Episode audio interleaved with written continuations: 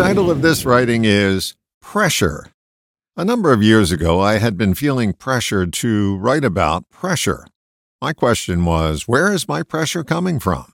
The answer was, it's coming from the same place it always comes from me. We create our own pressure and attribute it to someone else or to a set of circumstances.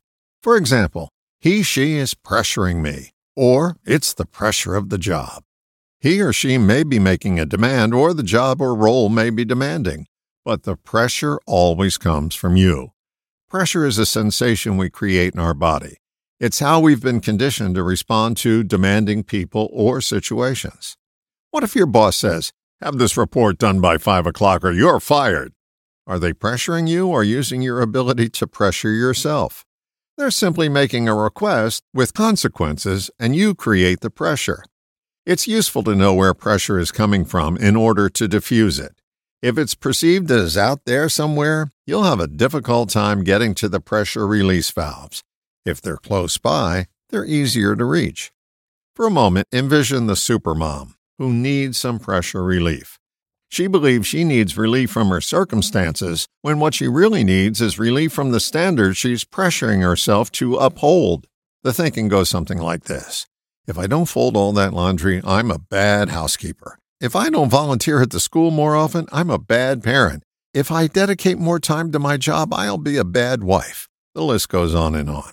If you're paying attention, you'll see where the pressure is coming from. It comes from you. If you can turn it on, you can turn it off. I don't know where I first heard the next line, but it's useful in appreciating where pressure comes from and how to diffuse it. A bill is not a bill until it's paid. Now, if you have bills piling up, as many do during trying times, you pressure yourself unnecessarily by focusing on the pile. You can only pay them when you pay them, no matter how bad you make yourself feel in the meantime.